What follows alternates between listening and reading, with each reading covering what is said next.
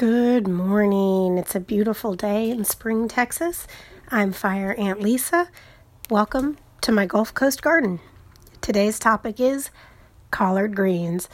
So, collard greens, they never get old. It's a topic I never am bored of talking about, thinking about collard greens. So, why am I so enthusiastic about collard greens? Because they grow year round in very difficult conditions, which is pretty much what we have here in the Houston area. It's a very strange little climate zone that's too cold to be hot and too hot to be cold, and so it's tough to find the right things to grow. But collard greens are something that can survive here year round. So even though we may not be able to grow the full variety of plants that people in more temperate climates are able to grow, we are able to sort of leverage some of these a little bit more frost hardy plants into 365 to day a year harvest on a single plant.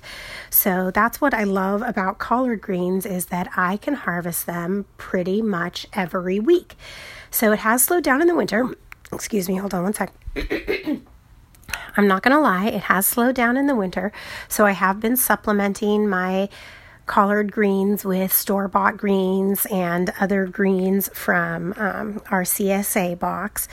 But generally, that's just it's a great go-to plant. It's the first one I recommend if you're in Houston. Now, I don't recommend that you starting with this if you're trying to garden to impress your friends or if you're trying to garden to grow something fancy.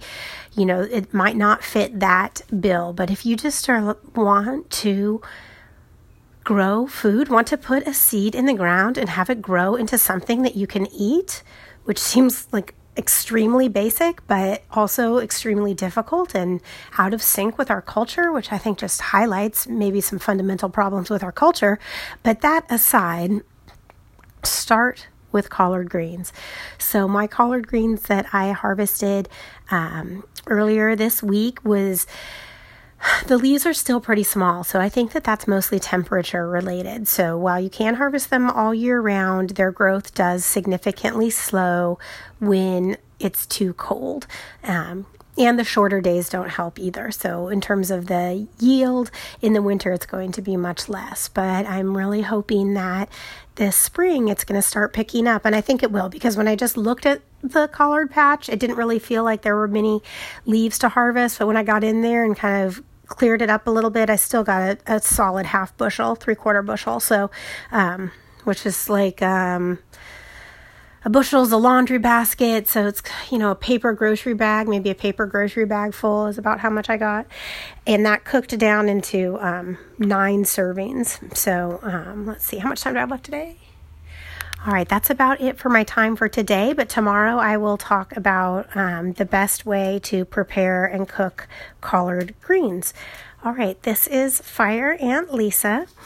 Um, catch up with me on Anchor. Anchor has a new update. So it's Anchor 3.0, and um, you can message me there. It used to be call ins, now it's messaging. So you can message me there or catch up with me on the internet, fireantlisa.com, and you can throw in your email, and I would love to hear from you. So thanks so much. Have a great day, and I'll talk to you tomorrow.